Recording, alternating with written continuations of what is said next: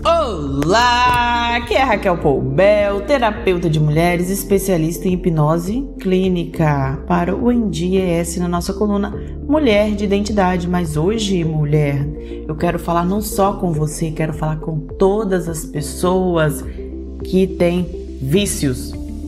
Como se livrar dos vícios que te destroem.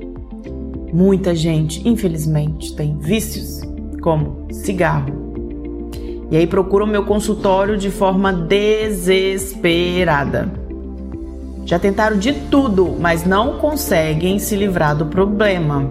Sabem que estão destruindo a vida, mas a forma do vício, a força que ele tomou, proporção é muito maior do que essas pessoas conseguem naquele momento se livrar.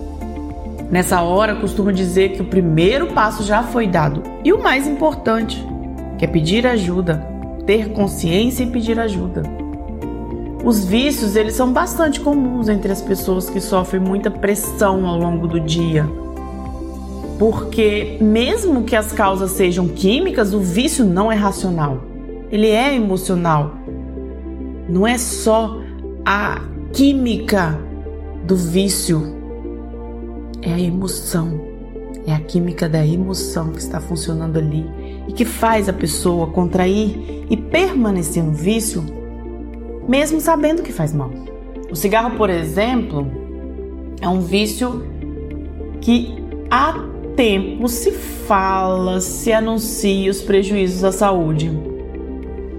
Mas o que devemos entender é que não é apenas força de vontade, Ai, você precisa de força de vontade para se livrar do vício. Não, não é apenas força de vontade que precisa. E às vezes isso gera até um preconceito e julgamos o vício do outro, sempre achando que é apenas um desinteresse, uma fraqueza, não para porque não quer. Gente, um vício não é tão simples como se imaginava para se livrar. Às vezes é necessário fazer um tratamento muito mais profundo sobre a mente para que a pessoa consiga entender por que começou para conseguir ter força para largar. Na minha clínica ativo as principais técnicas de hipnose, hipnose clínica, para entender o início da, da dependência, os motivos que levaram essa pessoa a ter o vício a partir daí, vasculhar todos os gatilhos que são possíveis, o que que faz essa pessoa permanecer no vício e começar a trabalhar sobre eles. E nossa, são muitos casos positivos de pessoas que conseguem se livrar dos vícios como cigarro a partir do tratamento com a hipnose clínica. Veja esse caso que aconteceu no meu consultório. Um rapaz me procurou porque queria parar de fumar e não conseguia. Acontece que com a hipnose nós descobrimos que quando criança o pai dele trabalhava fora, muito longe, e só vinha em casa de 15 em 15 dias. E esse menino sentia muita falta, muita saudade. Pensa, era um menino, uma criança que sentia muita saudade. Aí toda vez que o pai chegava em casa, depois de 15 dias, ele viu uma imagem que para ele significava o símbolo do amor. Ele viu o pai com o cigarro na soleira da porta, fumando e olhando para o horizonte. Era como se fosse o símbolo de que é ter o pai presente. Ele achava que o, que o cigarro trazia o pai mais para perto dele. Muito interessante. Muito interessante ver o que a carência na cabeça dessa criança fez com a mente dela.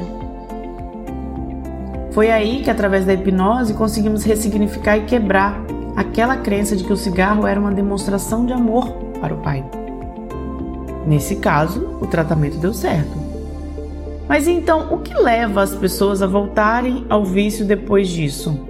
E o que devemos sa saber que temos que fazer para não voltar para o vício? Quando um vício se instala na pessoa, cria um caminho neural, né? uma lacuna. Então, Pode ser que a lembrança que o pai fumava, ou, ou a revolta da mãe que odiava o cigarro, ou até mesmo a necessidade de autoafirmação desde adolescente diante dos pais omissos. São tantas outras possibilidades de engatilhar um vício que apenas com tratamento é possível descobrir.